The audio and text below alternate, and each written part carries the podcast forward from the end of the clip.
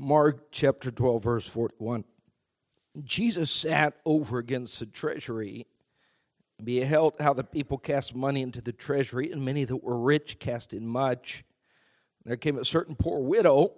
She threw in two mites, which make a farthing. And he called to him uh, his disciples, and he saith unto them, Verily I say unto you that this poor widow hath cast more in than all they which have cast into the treasury. One it cast in all that she had, even all, even all, even all her living. Over the next month, obviously, we'll be looking at the birth of Christ and some of those texts dealing and surrounding with the events surrounding his birth. But this morning, we're going to continue in our study through the book of Mark. As we reach the end of this chapter, uh, we come to a very familiar story here. This, this is literally just days before the death of the Lord Jesus Christ. And he's in the temple. Here's what I believe He wants to move the focus off the hypocrisy of the scribes and the Pharisees. And he's addressed that. Mark, Matthew chapter 23 is a little more thorough than Mark 12 in his confrontation with that group of people. But finishing it, he highlights here what's going on. Now, you've got to understand this the time of the Passover. So Jerusalem is bustling, but the temple right now is just packed with people. The crowds are immense, and they're literally not hundreds of thousands just filling the city, but these people are all trying to get into the temple. And Christ, the Bible says, positions himself, verse 41, Jesus sat over against the treasury. Now, in Herod's temple, there were 13 boxes stationed throughout the temple.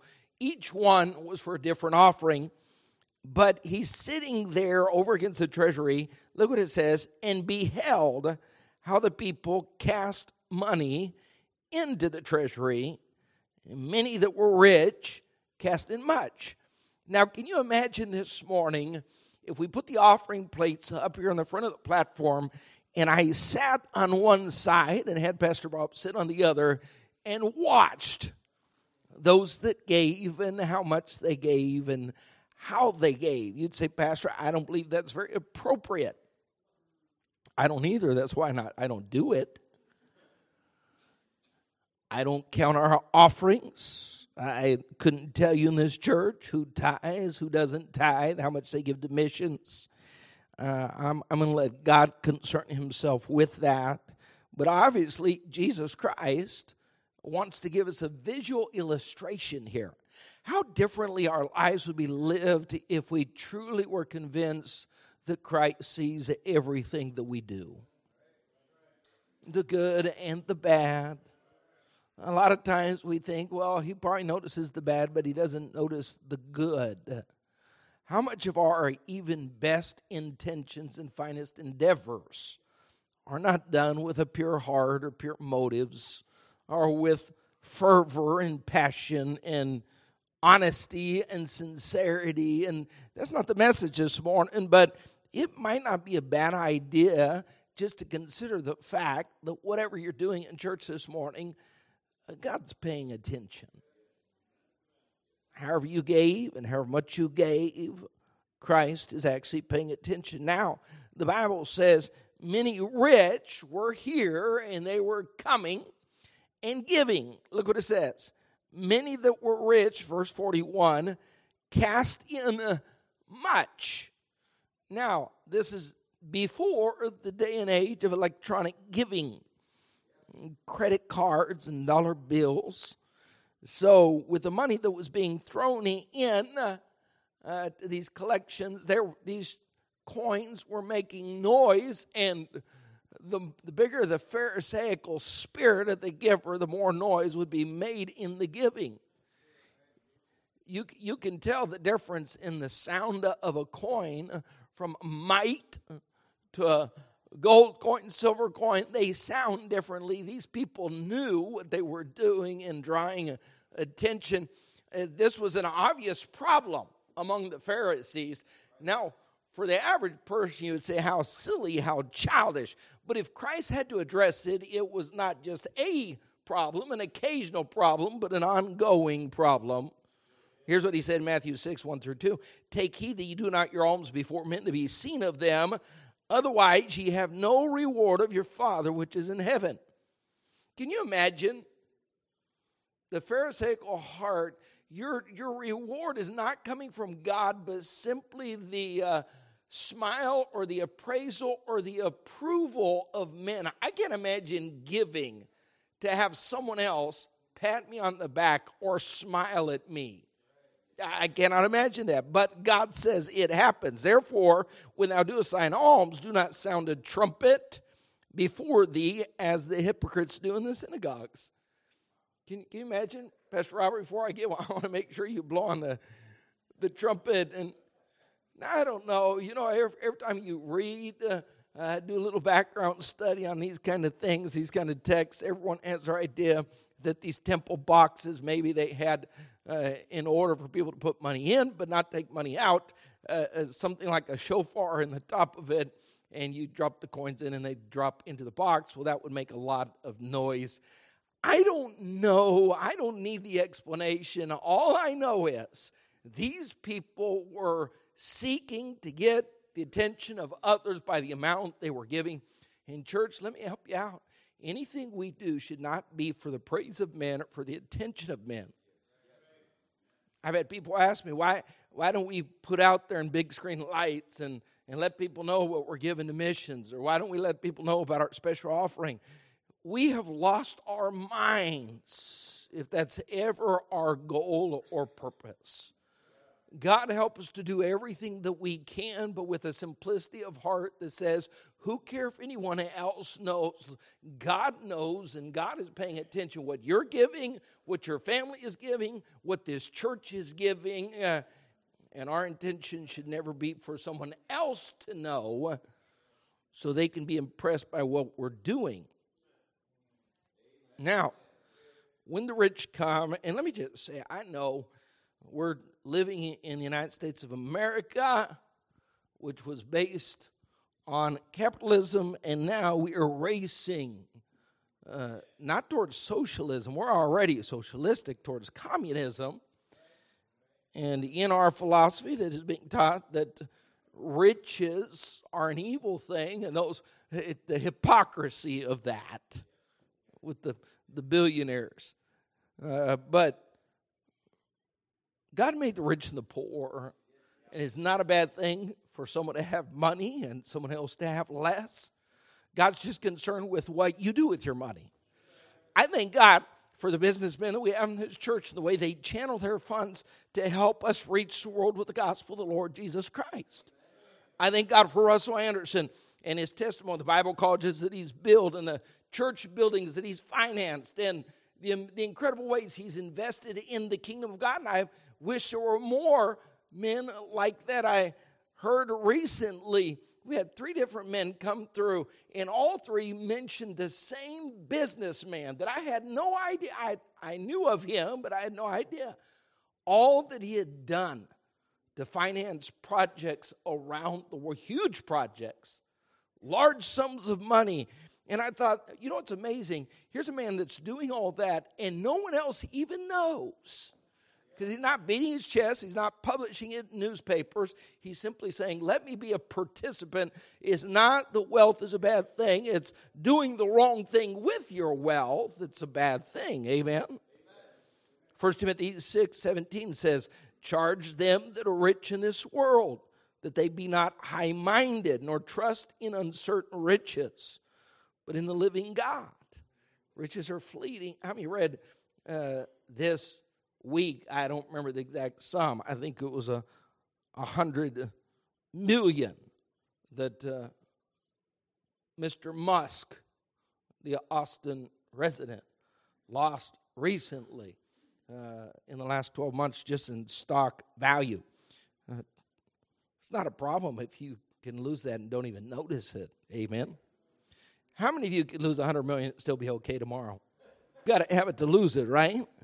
But here's the command that they, that they that have money, that they do good, that they that be rich in good works, ready to distribute.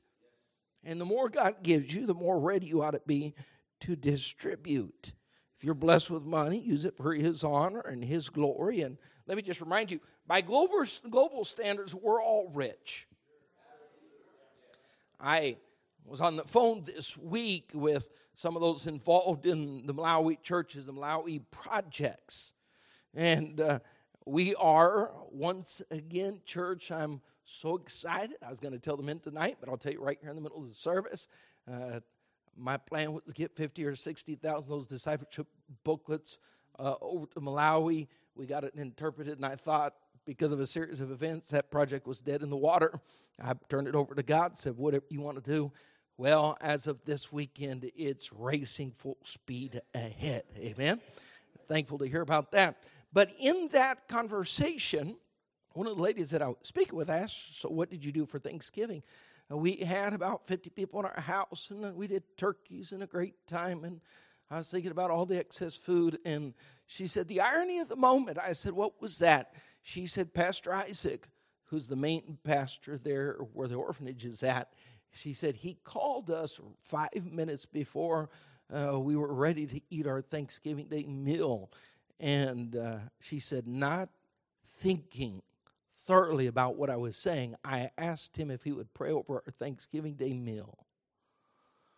And during that prayer, I began to weep and think here are so many of our Christian brethren literally starving to death, and I have one of them praying over a feast of excess. You know what we do? When we think of wealth, we think of someone else that has something more that I don't. Instead of saying, I've been blessed beyond measure, we have two, we have two of everything. Who'd have thought? And we're still not satisfied. Two cars, two vacations, two coach purses, two blue suits, two gray suits, two black suits, two pair of nice tennis shoes, and it's still not enough. Let me ask you, church, if you just consider where you were at 10 years ago and what you have today, just what's happened to you as far as your increase in wealth and possessions in the past decade? Isn't it strange that we talk about the rich and what they could get? And if I had more, what I would do, when basically everyone living in here is in the upper percentile of wealth in the world. So none of us have an excuse but whatever the case, and here's here's the problem, church. Before we move forward, let's just be honest. Most Christians pass the test of adversity. That's why you're sitting here today. You overcame adversity, not once or twice, but dozens of times over the course of your Christian life. Most overcome those tests, but most fell the test of prosperity. Prosperity has rotted to the core the average Christian. Amazing to think how many found it so easy to give 10, 15, or 20 years ago when your salary was 30 or 40 or 50,000 dollars, 60,000 but now the salaries have increased. Your net wealth has drast not doubled it's, it's risen drastically. You thought covid was going to bring an end to you financially and it just made you rich in a lot of different ways richer. And yet with the increase of wealth we struggled to give and people that used to give used to tithe, used to be generous, when they had little, now struggle. They find it a great pain to do anything above and beyond the most basic. Amen. Now, let me ask you this while Christ sat over and beheld how the people cast money, how they cast money, he's observing the rich He's not impressed at all. Not impressed. Let me ask you this Would Christ be impressed at all by your giving today? Not just on Sunday or Wednesday, but just by your generosity in general? Would Christ, is anybody impressed? Not that you're supposed to be impressing men, but it, is your wife impressed? Your kids ever impressed? Look at dad is such a giver. Mom is such a giver. To me, there is nothing in life more obnoxious than those who live to get and refuse to give. That to me, there's nothing in the world more obnoxious than that. Those that take advantage of others. So look what happens, verse 42. There came a certain poor widow.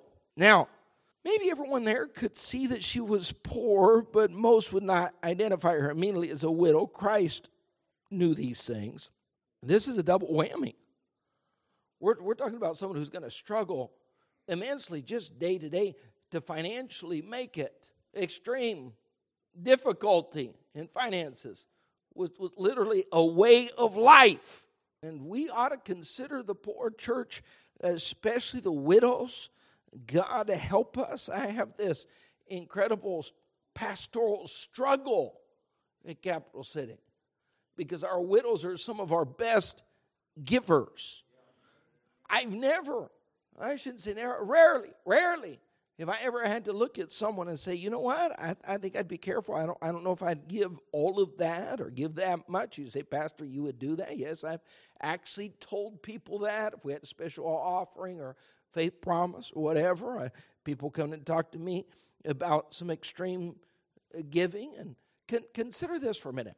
When, when the Bible says, let's put this into context for a minute, she threw in two mites now, basically, here's what you're talking about 100, This is the smallest Roman coin. This is basically a hundredth of a denarii, or, or what a person would make a day's wage. So, just just from mathematical facilitation of what I'm trying to say, let's say someone in the poorer income bracket, uh, one of our young men, maybe that's mowing yards, uh, makes $100 a day. So that would be one dollar would be the worth of what she had in a mite. So for her to come with two mites, two dollars, but this was it. This is all she had, and she's going to give it. Now, I'm going to be honest with you. If we had a special offering and we had someone that said, Pastor, all I have in my house and to my name is $2. And we're taking up a special offering, and I'm thinking about giving those $2. You know what your pastor would say? You know what? God's going to provide this, God's going to meet the need. How about if you keep that and I'd reach in my pocket and pull out $50 and give it to the person? That's, I'm just telling you, that's what I would do. I probably wouldn't be the one to say, you know what, let's give those $2. Now, am I doing that right or wrong? I, that's the struggle. I want you to be led by the Holy Spirit of God. I want you to be obedient. And if he tells you to give that, I want you to give that. But do you understand my pastoral struggle? And here's what I don't ever want to do because we have widows that, that give very large amounts and they give away everything that they had. But I believe in the, uh, the widow protection program that we have in this church. Uh, you say, Pastor, who's on that committee? Me. How does it run? I know the widows and I know their finances and I know what they would do if I did not occasionally hit the emergency brake. But then there's that positive saying, God, I don't want to ever overstep my bounds. I, I, don't, I don't ever want, because if you look in the Bible, the biblical example of, of widows and what they gave and how they were blessed, uh, several of our eternal examples in Scripture are widows that gave everything they had and God blessed it. So there's that. But here's, look, look at the rebuke in verse 40 of the hypocrites. These hypocrites, they, they in the chief seats of the synagogues and to devour what? widows' houses. Sick is the person. Sick is the child that takes advantage of a widow mother. Sick is the church that takes advantage of a widow's giving. Sick is the televangelist that misspends the sacrificial giving of a widow to live a life of excess. And God says, you, you better watch out. That will be punished. But here she comes with her two mites, and she gives it all. And Christ notices it. he doesn't stop it. he doesn't weep over it. He doesn't set up a special widow fund box in the temple. Now, church, I'm going to be honest with you. I know a little bit about widows, try to pay attention, to be help and a blessing. If I were sitting here and I were to see that widow come with all of her living to cast it in, my natural reaction would be to stop it. Or immediately after she gave it, send Robert out the back door to catch her on her way out to put money in her purse. Now, let me ask you this, church, with all the teaching in uh, 1st, 2nd Timothy, don't you think that we as a church, just going to get real personal, how, how many think that we ought to be aware enough of our widows that it, even if we have widows that do that kind of thing, our church would be a big enough blessing where they still would not struggle from day to day? And hold, hold on, I want to see your hands in this one. I want to see Capital City Baptist has a church body saying we ought to be aware enough of their cars, we ought to be aware enough of their clothes. We ought to be aware enough of their personal circumstances and say, I want to. I want to make sure I am part of the body of Christ that never lets a widow at Capital City Baptist Church do without something she needs because of a, a blindness. Now, uh, not that it's willful, but it's easy to live unaware. And simply by not paying attention, oh God, help us for that never to happen. But here's what Christ does He, he calls, look what it says, verse 43. He called unto him his disciples. Christ, notice, he calls the attention. Now, hold on for a second.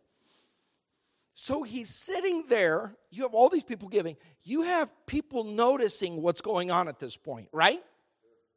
And they're impressed by the people with money, you know, the, the great garments and the big bags and the loud clanging, and they're impressed by what's giving and going on. But here comes this widow, and she drops in two of the smallest coins, and Christ has been observing the whole thing. And then, uh, whether he gets up or he simply cries out, motions. I, I believe Christ was very discreet in whatever he did. But whatever the case, he calls 12 men together and he says, Guys, did you see that widow? What just happened there? That's the most impressive thing that I've seen in this temple because all those fakes and all those frauds and all those were coming up here clamoring for attention and acting as if they were giving some kind of large offering. That woman and what she did was something special. Those two little coins meant more than those boxes being filled with gold and silver. And hold on for a second, it's more than just the disciples because 2,000 years later, how many times has this text been read and preached? We're talking about 195 nations, people that know about this story, pastors all over the world that have preached about it because Christ highlighted it in eternal scripture. He brought it to our attention and he said, I want you to get your attention off all the fakes because there are plenty of those. Get your focus on someone who doesn't make much money but has a good heart and wants to give out of a spirit of generosity. Amen. And I've noticed over the course of my life, 30 years ministry, that the majority of giving in the average independent Baptist church is not done by the wealthy, it's financed by the poor. And whatever income bracket gets larger, the giving percentage gets smaller. As a rule of thumb, there are a few exceptions. Literally, if you look at those that are coming at $20,000, $30,000, $40,000 income bracket, percentage wise, those are the greatest givers. And once you get over 100,000, the percentages shrink drastically. It's amazing how the more we make, the more we need. And Christians are tremendous at faking to be broke. I can't believe how dull I was, Pastor Bob, for years pastoring. People talking about, I don't have any money. Uh, Right, because it's in your IRA, it's in some kind of investment, it's in your vehicles, you're overextended in your mortgage payment. That just means you don't have any money in your pocket because you're afraid you might have to give it and the Holy Spirit would speak to you. But as long as you have a credit card and the church doesn't accept credit cards, you're safe. Those that have simply means they came prepared to do something based on what the Holy Spirit might want to do. I don't know how many times over the past 30 years I've heard people say, Pastor, boy, if I had it on me, I'd certainly be willing to give it. And I say, that's a lie because if you were willing to give it, you would have brought it in preparation for the Holy Spirit of God to do something. Oh, may God help us to live as channels. Church, the moment that changed my life happened three hours south of here in Houston, Texas. I grew up in a Christian home. We were taught to give. My dad was a giver. We were raised around Dole Johnson. Dole was a very generous giver. But it's not like generosity is a natural trait for most people. And I, it, I had no problem tithing. I had no problem giving to missions. I had no problem giving offerings. That wasn't the issue. But there has to be a moment in your life, a life changing moment, where you understand the, the principle of all. all. That God's the owner of all. And He can ask for anything at any time and He can have it. It's not an issue. Until you get to that point, you're going to struggle with everything in the Christian life, especially giving. My wife and I were down preaching Brother Cody Salas' church, and uh, they they had a special project going on, and when I say we had $100, I mean literally we had $100. I didn't have it on me, it was in my bank account. I remember back in the day that minimum balance requirement. There was no overdraft. That account would be closed, and you get to pay the fees of them processing all of that. We had $100. When I say 100, maybe 101, 102, I knew we didn't have enough to pull that out. But that's what we had in our account. And that night, the Holy Spirit of God got a hold of my heart uh, during that project. He said, You go to the ATM machine, you pull that out, and you come back here. Now, you got to understand the spiritual struggle for a lot of reasons. It wasn't the $100, it was the closing of the account, and the process fees, and all the headache I'd have to go through to reopen the account. But also, we were in Houston. Now, this is the old church. I remember that area of town. I mean, you you would park as close to the front door as possible and race in as quick as possible to avoid from being robbed. That was the same church where they had twice people come in and hold them up and take the offering from the service. That building. So it's 11 o'clock at night, and I told my wife, here's what I want you to do. We got to find an ATM. And Lord have mercy on my soul. I don't know if I'm going to be able to get the money and not get robbed, but I'm going to park right next to it and I said, Babe, if something happens, you hit the lock on the doors and you just drive out of here and call 911. Don't even try to save me. We found an ATM and I got out and I pulled out that $100 and I drove back to the church and preacher was still there and we were able to give it for the project. There was nothing more spiritually liberating in my life than that moment simply obeying the it wasn't a million dollars. It, it wasn't some drastic amount but for us it was literally miss sullivan everything. I didn't have mattress money. I didn't have any money more. I didn't have money to get home with. But it was liberating to take that step of faith and say god here's here's why i believe god has used us over the past 30 years to, in our work in Argentina, Mexico, and here in, in our Spanish work, and in all of that personally and as a family, to channel what we've channeled because there was a moment where I said, God, if you want that silly hundred dollars, it doesn't matter. And it brought a life of liberating trust. Now, let me ask you this How can we trust God with our souls if we can't trust God with our money. Does that make any sense at all? And to think people struggle with tithe. I, will tell you what, tithe is still in the Bible. Leviticus 27 30 still says, all the tithe of the land, whether the seed of the land or the fruit of the trees. Preacher, I, I don't have a garden and I'm not planting any trees and I'm not bringing in any fruit. God says, all of the tithe, it is holy separated. I can't imagine someone with the gall to steal from God. It blows my I can't fathom it. Say, Pastor, you don't preach on tithe very often. I simply can't wrap my mind around a Christian, someone that calls himself a Bible believer and a child of God, and can't give God 10% of, of what he has. It, it literally blows my brain cells trying to comprehend it. Well, that's, that's something under the law. No, that was established way before the law. And Christ even spoke about it in the New Testament by saying it should not be left undone. But the issue to me goes way beyond a command. New Testament Christianity says 10%.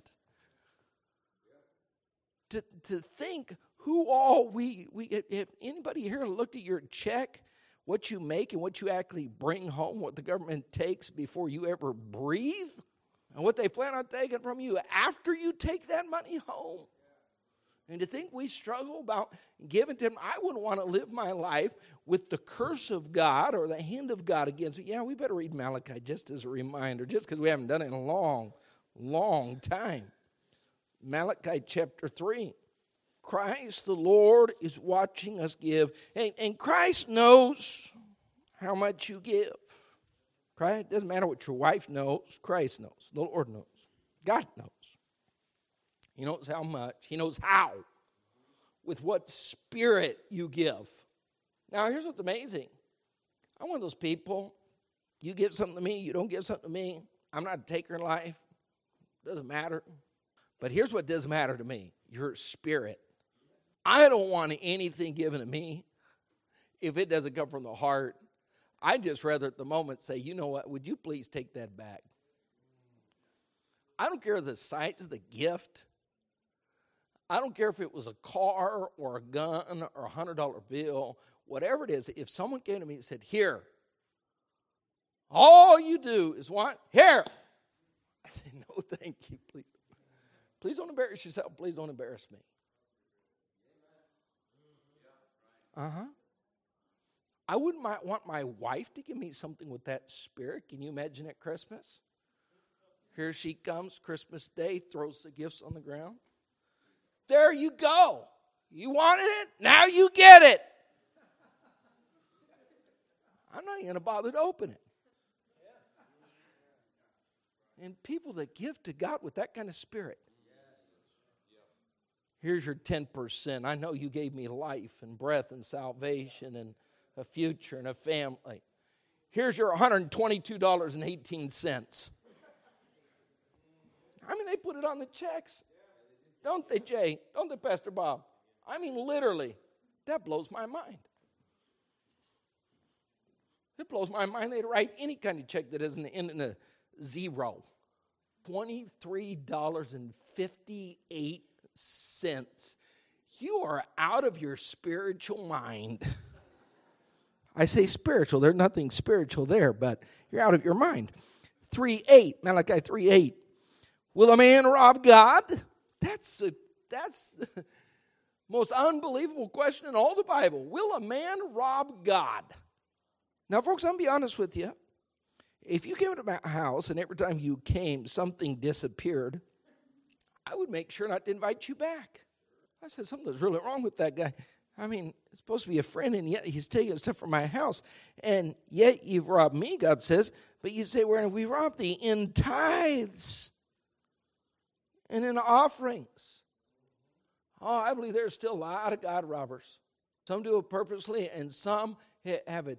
They, they just have some kind of consultant or some kind of mindset that says whatever dollar I can get out of giving to God is going to benefit me.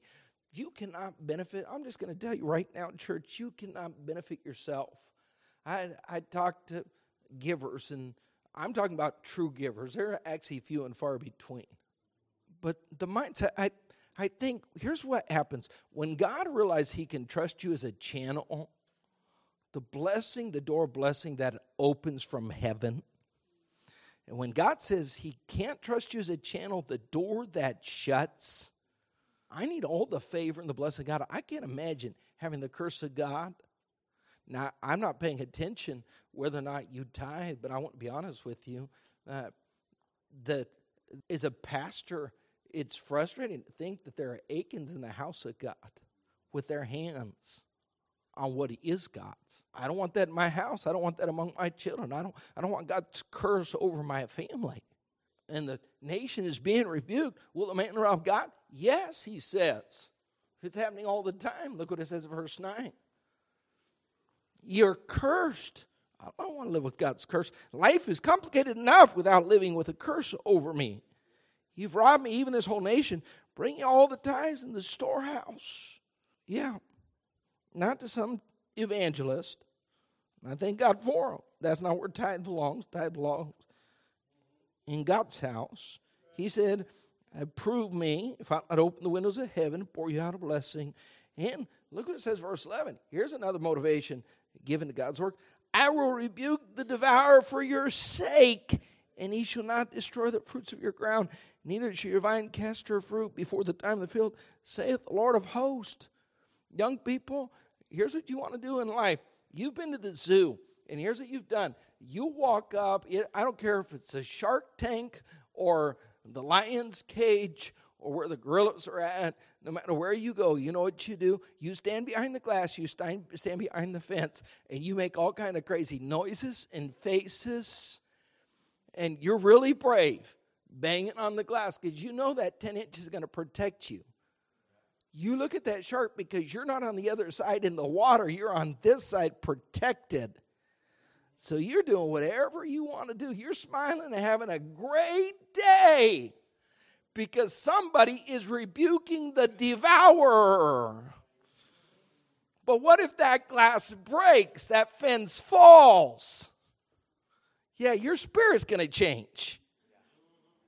Yeah, you're pranking that dog because the chain is eight foot and you're 12 feet away. What if the chain breaks? You know what God says about Satan?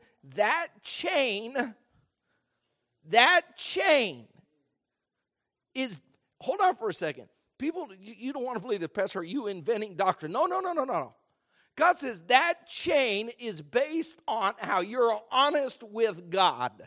I'm convinced people are dealing with all kind of problems, family problems, health problems, financial problems. They would not have to deal with if they'd simply be honest with God in their finances. Thank you, preacher, for that. Amen. Let's, let's go back to our text. We got, I don't think we got rerouted. I think we got divinely directed. Look what it says in verse 43. So he calls unto him. And Christian, here's what I want to do this morning before we move on. If I'm be distracted, might as well get distracted for a while. Some of you came in this morning, you're dressed up in the tithe. You didn't give it, you're wearing it. You spent it at Macy, JP's, JC and Dillard's. Some of you drove into church in your tithe. I don't want to sit in that car. You're wearing the tithe on your faces and rings. Amen. Some of you ate Thanksgiving and traveled out of town on your tithe. Some people took a two week vacation on their tithe. That's a scary place to be. Verse 43 he calls attention to the disciples. He saith unto them, Verily I say unto you, that this poor widow hath cast more in. Hold on for a second. The Lord's paying attention, but his value system is different than ours. He's judging what we give, not by what we gave, by what we have left over, is how he judges. Now, let me just say, looking around, myself and my staff included, our giving cannot be that excessive. If you look at the parking lot, you look at the clothing, you look at the shoes, you look at the houses, you look at the style of living, I would say the majority of giving in 2022 is given out of our abundance. That's not an evil thing, it just doesn't impress God. Amen? Argue, well, you know what? Uh, the, the advisors have told me that I need to have 1.7 million. Well, they told me last year I need to have 1.7 million when I retire, and now with inflation I need to have 2.5 million. So I'm going to have to cut back on this, but especially mission because if I'm going to retire with 2.5 million, trust me, the government's going to find a way to get their grimy hands on whatever you've been saving up, anyways. And then you're going to get some kind of sickness, and the hospital's going to get 87% of what the government didn't get their hands on. Eh, hey, Pastor, you trying to be a negative voice this morning? No, I'm not trying to be a negative voice. I'm trying to be a realist. But here's the bottom line God was not impressed at all because he said, when these fat cats go home, nothing in their life has changed. Nothing. But hold on for a second. This, now let me ask you to give me the interpretation this morning because I've been thinking on this text for four or five days and I meditated on it last night, even waking up. Look what it says. You guys tell me. This poor widow hath cast more in than all they which have cast into the treasury, than all they combined, than all they individually. Here's what Christ said I just want you to do the spiritual mathematical equation of the situation.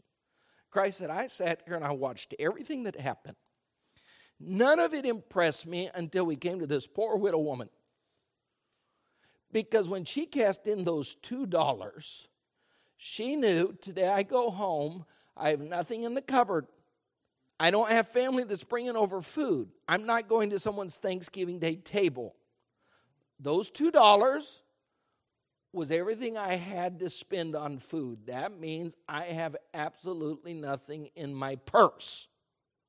And she was walking out the door saying, I'm going to be fasting until whatever that next moment was of income or pay or invite. He said she already had it in her mind. That's it. It's not a problem. I would prefer to give this over to God and watch Him do something special in my life. And Christ said, That is so uniquely unique. I want everyone for a long time to pay attention to what just took place because we mistake based on amounts what is truly impressive. He said, What that woman just did there, those $2 need to be recorded in eternal history because she gave more than all they which cast. Verse 44 For all they did what? They cast in of their abundance. But she of her want did cast in, what's it say? all that she had, even all her living. Several missions conferences in Mexico. The Spanish church did this years ago, not the one I pastor now, but the one previous. Would ask the church to consider, the families to consider during mission conference, giving the equivalent of one week's salary uh, to help with missions. So we did that in Pachuca, Mexico for a couple years and we had participants. The participation would always surprise you who would and who wouldn't. It was never people with money. We had in our church in Mexico four. I pastored four millionaires in Austin. I don't pastor a millionaire like that, but the owner of Totis in Mexico, 1,200 employees just in Mexico City alone, was a member of our church. And they did a lot of things for our church, and I thank God for that. But it wasn't people on that financial level that were making this kind of commitment and involvement. But here's what I've seen I've traveled around the world. God's allowed me to visit 38 countries. I've watched people give Malawi. I've watched people give in Uganda. I have Keith occasionally send me a picture. Hey, I preached at this church in the bush, and they gave me 58 bananas and a bag of potatoes and with great joy. I've been to the Philippines. I've I've been uh, to to these countries where you've seen. I've I've watched in Argentina when people had absolutely nothing, and they'd say, we had people ask us, Pastor, can I come work at your house to make some money to help giving that offering? Absolutely. But here's what's incredible incredible the prosperity in America, and yet we struggle the depths of our heart, we struggle to do anything that might really cause us some kind of sacrifice. And here's what Christ said giving that is done out of your abundance does not make Christ crack a smile. So here's the question this morning How often do we actually make Christ crack a smile?